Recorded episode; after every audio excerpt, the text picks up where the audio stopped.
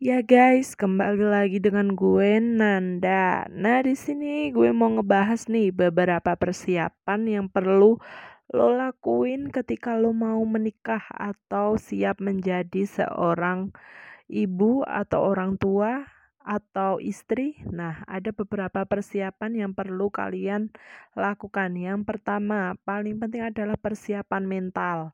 Yang kedua, persiapan finansial. Nah, persiapan finansial ini biasanya berupa uh, uang untuk kebutuhan sehari-hari ya, atau uh, kalian udah mapan aja gitu, mapan maksudnya punya pekerjaan, jadi ada pemasukan setiap bulan.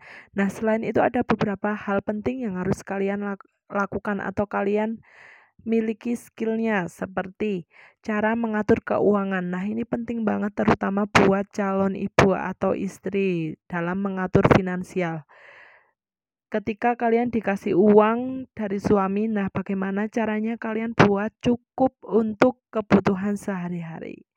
Nah, yang kedua yaitu tentang parenting. Nah, parenting di sini nanti ada kaitannya kalau kalian sudah menjadi seorang ibu.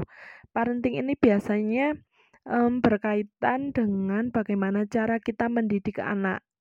Nah, itu penting banget buat kita yang mau berumah tangga. Yang ketiga, yaitu paling enggak kalian bisa masak lah ya. Enggak kita masak mie, hmm, bukan sih, masak ya masak apa aja.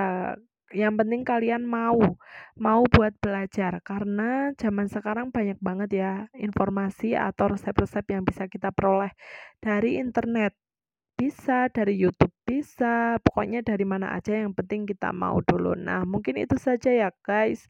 Uh, tips atau saran-saran dari aku